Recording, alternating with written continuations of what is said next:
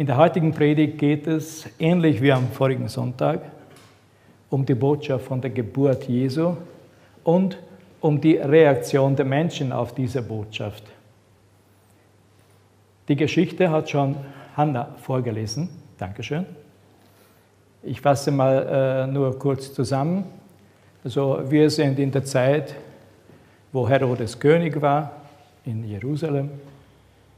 Die Leute leben ihr Alltag ganz normal und plötzlich tauchen drei Steindeuter mit riesen Karawanen in der Stadt auf und stellen die Frage, wo ist der neugeborene König der Juden? Was für eine Frage. Natürlich hört Herodes dann, dass hier Leute rundherum gehen und fragen, wo der neugeborene König ist, und er will dann selber wissen, was dran ist. Und er lädt zu sich die obersten Priester und Schriftgelehrten der jüdischen Volkes und fragt, was ist da los, was für Neugeborene, wann wird er geboren und wo. Und sie sagen ja, es gibt eine Prophetie und es besagt, in Bethlehem wird der Retter des Volkes geboren. Er holt dann die Steindeuter zu sich ganz heimlich und beauftragt sie, wenn sie mal hingehen, dann sollen sie wieder nachher zu ihm kommen und ihm berichten, was sie da gesehen haben, was sie dort erfahren haben, denn er möchte auch hin, um das Kind anzubeten. Und die Steindeuter gehen sie hin, sie fanden Jesus und beten ihn an, geben ihm Geschenke und am Ende, wo sie zurückgehen wollen, sagt Gott ihnen, nein, nicht nach Herodes, geht direkt nach Hause. Und sie tun es. Soweit die Geschichte, kurz zusammengefasst. Nun, in dieser Bibeltext werden Ereignisse erzählt, die nach der Geburt Jesu passiert sind. Und der Text bietet also eine solide und sehr beliebte Grundlage für eine Weihnachtspredigt. Wir, Jonas und ich, finden jedoch, dass der Text auch in der Adventszeit sehr aktuell ist. Es gibt nämlich starke Parallelen zwischen, zwischen den Reaktionen der Hauptakteure in dieser Geschichte auf die Verheißung von Jesu Geburt, also auf das Kommen des Retters, und den Reaktionen der Menschen heute auf die Verheißung von Jesu Wiederkunft. Die Verheißung oder die Prophezeiung, die in unserer Geschichte erwähnt wird, stammt vom Propheten Micha. Wer Bibel hat, kann es aufschlagen, wer nicht hier hat, dann kann es zu Hause anschauen. Im Buch Micha Kapitel 5, Vers 1 steht nämlich, Bethlehem, du bist zwar eine, eine der kleinsten Städte Judas, doch aus dir kommt der Mann, der das Volk Israel in meinem Namen führen wird. Nun, diese Verheißung wurde mehr als 700 Jahre vor der Geburt Jesu ausgesprochen. 700 Jahre sind eine sehr lange Zeit. Denk mal drüber nach. Wir schreiben heuer 2023. Vor 700 Jahren, 1323, Weiß jemand von uns, was damals passiert ist und wer irgendetwas gesagt hat, was heute noch eventuell Gültigkeit hätte? Also auf Anhieb, ich wollte extra nicht nachschauen, damit ich nicht dann sage, schaut her, ich weiß es. Nein, ich weiß es auch nicht. Man müsste ich nachschauen. Vielleicht mein Geschichtsprofessor oder Geschichtslehrer würden sagen, Mensch, wozu habe ich dich unterrichtet? war alles umsonst. Na, nicht ganz, aber ich könnte es auch nicht sagen, was vor 700 Jahren passiert ist und wer dort wirklich etwas gesagt hat, ob etwas gesagt hat, was heute noch Gültigkeit hätte.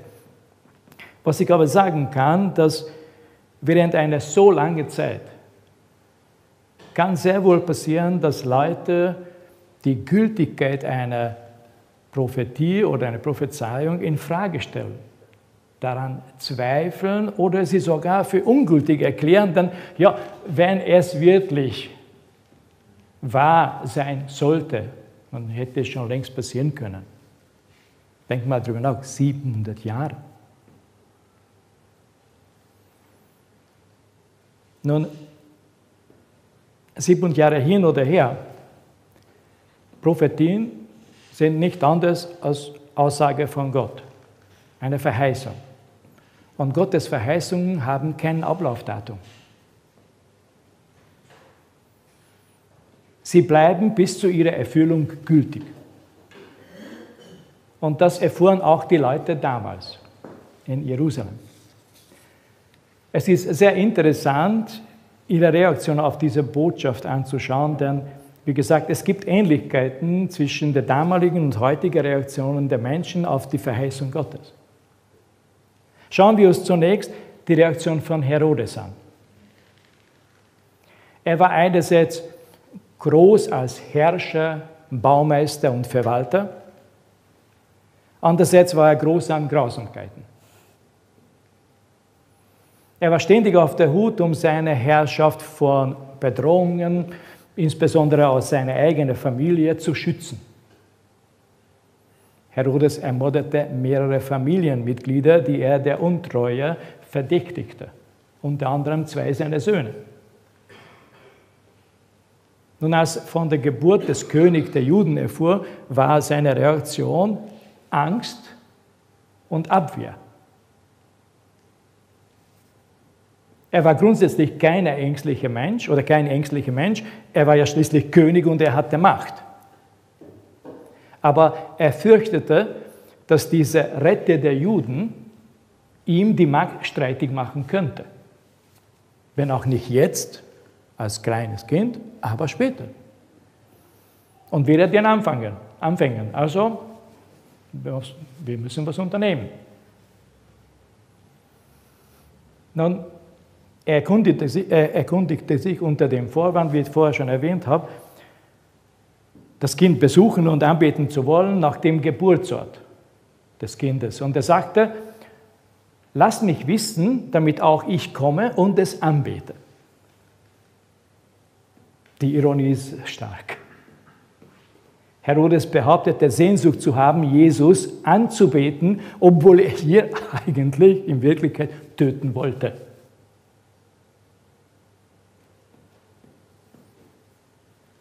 Er wollte seinen möglichen Machtverlust, den Verlust der Selbstbestimmung, den Verlust der Freiheit weiterhin uneingeschränkt lassen und machen, was er wollte, mit allen Mitteln verhindern.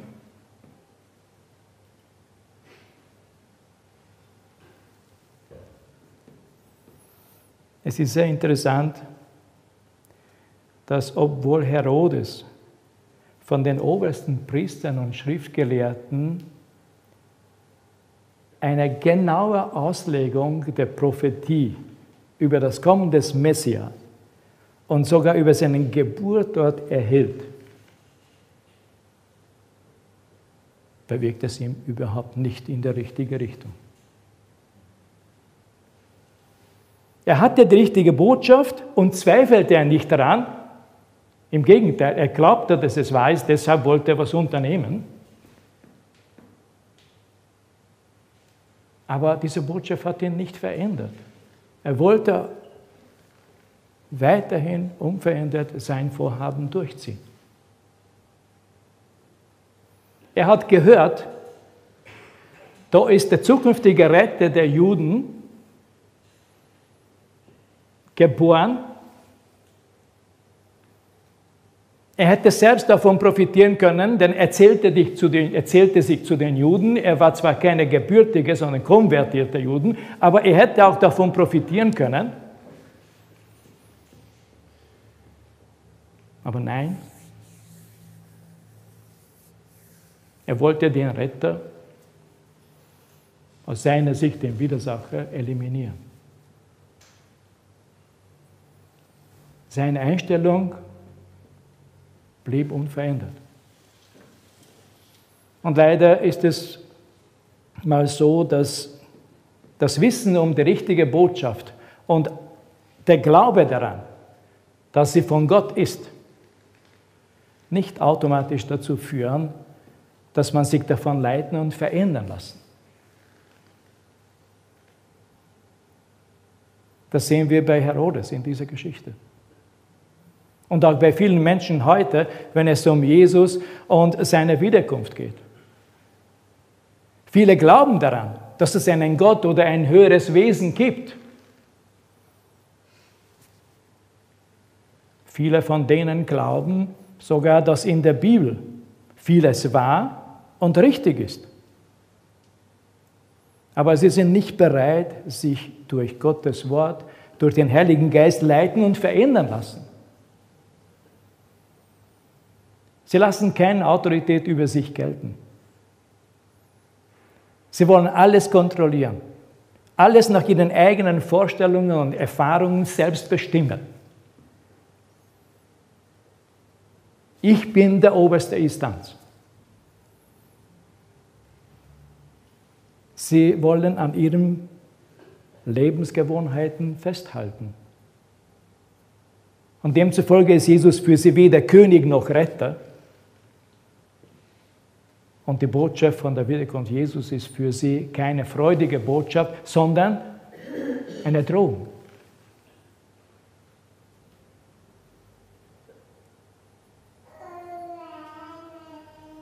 Es ist so traurig. Man glaubt, die frohe Botschaft, die rettende Botschaft zu verkünden. Und dann merkt man, bei den anderen kommt es als Drohung an. Wirst du mir sagen, wenn Jesus, dieser Jesus wirklich wiederkommt, wird er mich verurteilen? Ich sage gar nichts. Ich gebe nur die Botschaft weiter. Ich bin nur der Bote. Ich weiß, wenn die Botschaft uns nicht gefällt, dann muss meist immer der Bote daran glauben. Das ist so, ja. Aber bitte, erschießt den Boten nicht.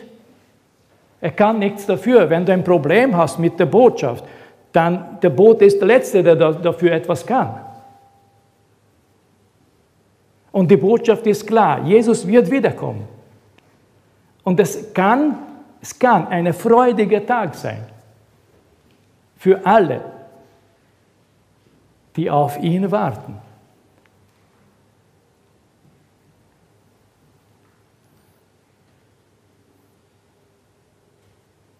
Leider kam die Botschaft auch bei Herodes als Drohung an. Nun schauen wir jetzt, nachdem wir seine Reaktion angeschaut haben, wie die Autorität, Autorität, Autoritäten der Juden reagiert haben, wie die obersten Priester und Schriftgelehrten reagiert haben.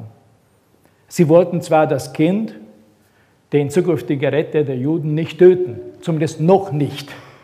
Später dann, wo er dann aktiv geworden ist, sehr wohl, aber jetzt noch nicht. Zu der damaligen Zeit noch nicht. Warum? Weil sie nicht daran glaubten, dass er wirklich der Messias sei.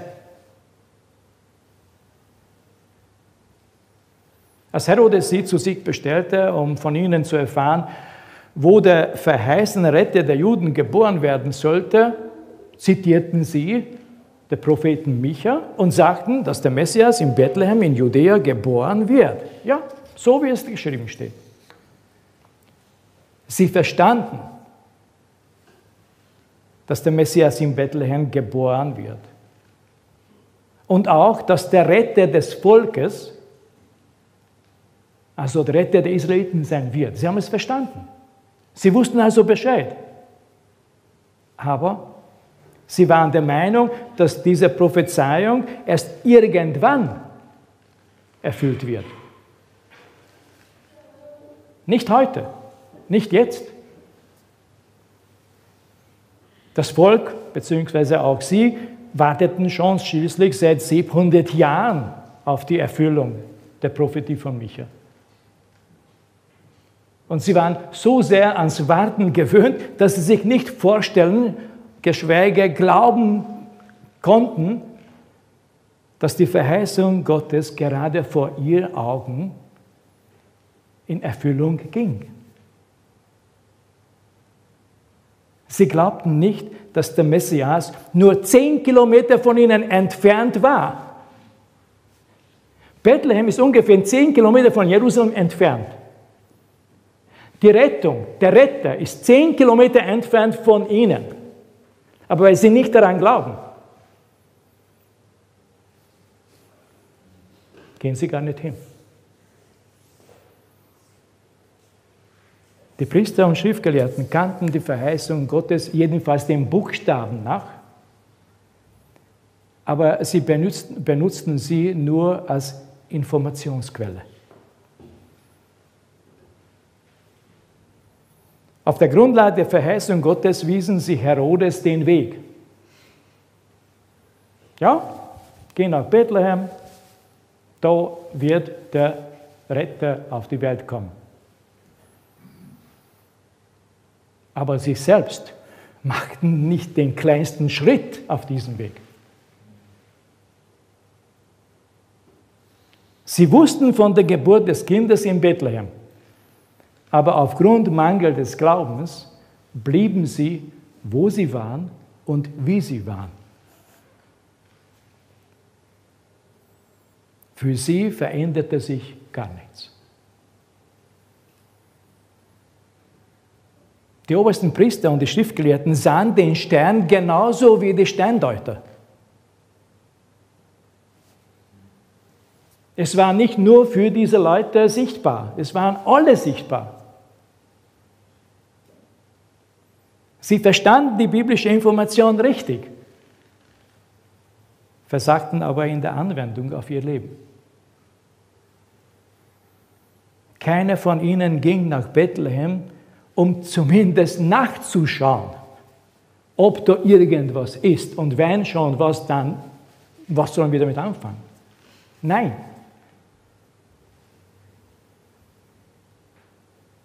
Und viele verhalten sich auch heute ähnlich. Sie verschließen sich vor Jesus oder gehen sogar gegen ihn an, indem sie über den Glauben spotten, weil sie sich nicht vorstellen und schon gar nicht daran glauben können, dass Gottes Wort die rettende Botschaft wahr ist.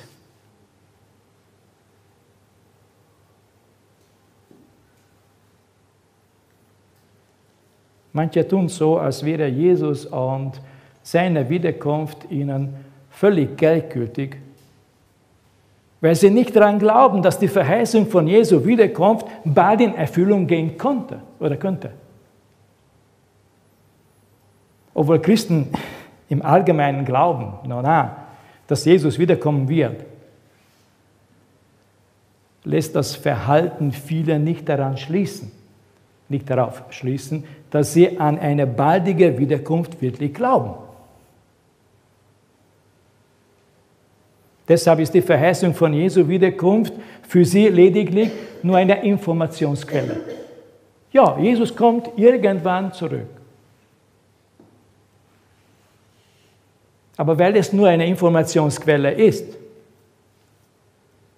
bleibt diese Information ohne Auswirkung für ihr Alltagsleben.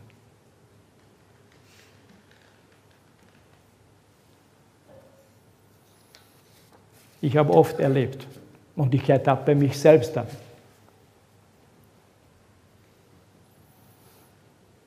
Wir reden darüber. Jesus könnte in der nächsten Minute zurückkommen. Spricht nichts dagegen. Aber lebe ich so? Sieht man an meinem Verhalten, dass ich auf meinen Erlöser, auf meinen König warte? Also wenn ich irgendwo auf meine Frau warte, nach zwei, drei Minuten wissen alle in meiner Umgebung, egal ob das Straße oder irgendein Gebäude, dass ich auf jemanden warte. Ihr kennt mich. Ich warte fünf Minuten. Meine Frau da ist ein bisschen länger, zehn Minuten. Aber wenn, wenn die Leute nicht kommen, dann, okay, wo, Vielleicht habe ich sie übersehen. Vielleicht sind sie schon da, aber ich habe sie nicht bemerkt. Man merkt an, sein, an meinem Verhalten, ich warte auf jemanden oder auf irgendetwas.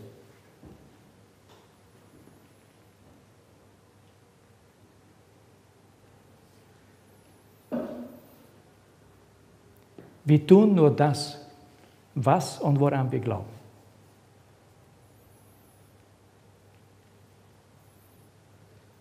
Und das sehen wir bei Herodes. Er glaubte daran, dass der Retter der Juden geboren ist und dass er für ihn gefährlich werden könnte. Deshalb unternahm, etwas. Die Priester und Schriftgelehrten glaubten nicht, dass das Kind der zukünftige Retter der Juden ist, deshalb taten sie nichts. Und die Sterndeuter glaubten sehr wohl daran, dass da der, Juden, der König der Juden geboren ist. Und deshalb, was taten sie? Machten sich auf den Weg.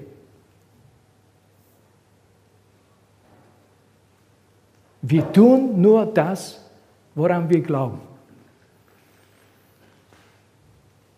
Ihr sitzt auf diesen Stühlen, weil ihr glaubt, dass die Stühlen, äh, Stühle euch tragen. Sonst würde kein Mensch auf diesen Stühlen sitzen.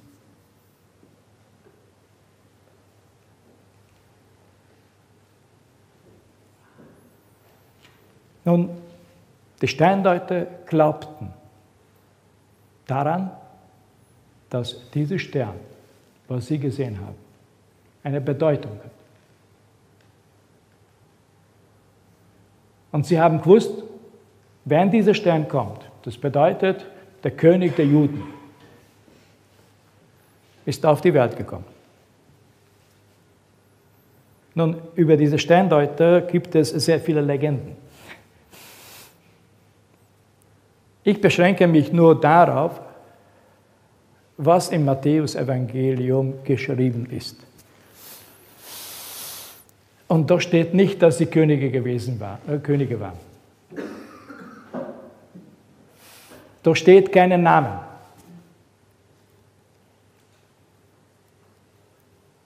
Und sie kamen nicht in der Geburtsnacht nach Bethlehem, sondern Monate später. Aber was dort steht, dass die Sterndeuter die Ersten waren, die Jesus als den König der Juden bezeichneten.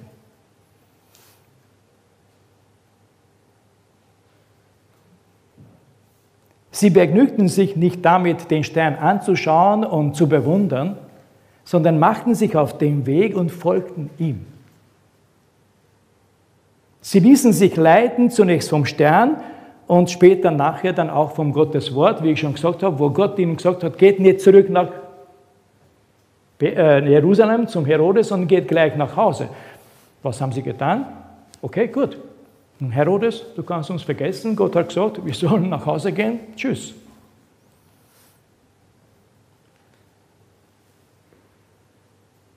Als sie am Zielort ankamen und Jesus sahen, lesen wir, sie beteten ihn gleich an. Denn sie glaubten der Prophezeiung und traten dem Kind zu, dass es für den Menschen und auch für sie persönlich Heil und Rettung bringen wird. Seht ihr, wir tun, was wir glauben. Und was wir glauben, das macht sich offensichtlich an unserem Verhalten.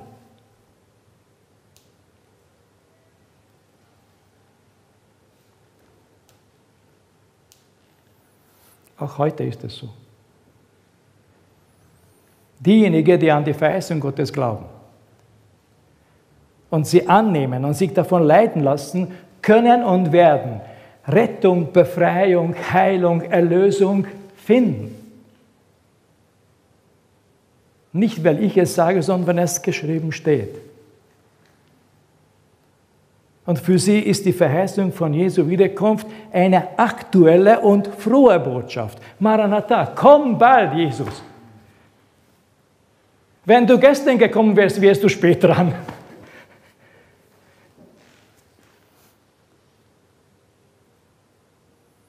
Ihr Leben ist ein sichtbarer Beweis ihres Glaubens und ihres Vertrauens gegenüber Jesus. Ihr gelebter Glaube erinnert ständig daran, dass Gottes Verheißungen wahr und gültig sind. Sie gelten unabhängig von Zeitdauer, Umständen und sogar unabhängig von unseren Zweifeln.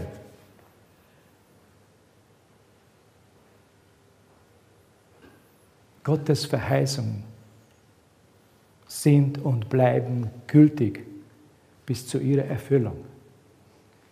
Und das geht auch für die Verheißung von Jesu Wiederkunft. Und da steht, dann wird das Zeichen des Menschensohnes am Himmel erscheinen und alle Völker der Erde werden sehen, wie der Menschensohn in großer Macht und Herrlichkeit auf den Wolken des Himmels kommt. Maranatha, komm Herr Jesus. Ich möchte es erleben. Ich weiß es nicht, ob ich es erleben werde.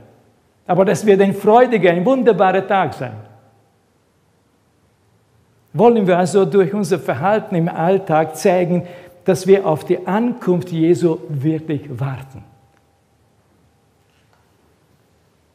Lasst es alle Welt hören. Freu dich, Welt, dein König kommt. Macht eure Herzen weit und lasst ihn rein. Amen.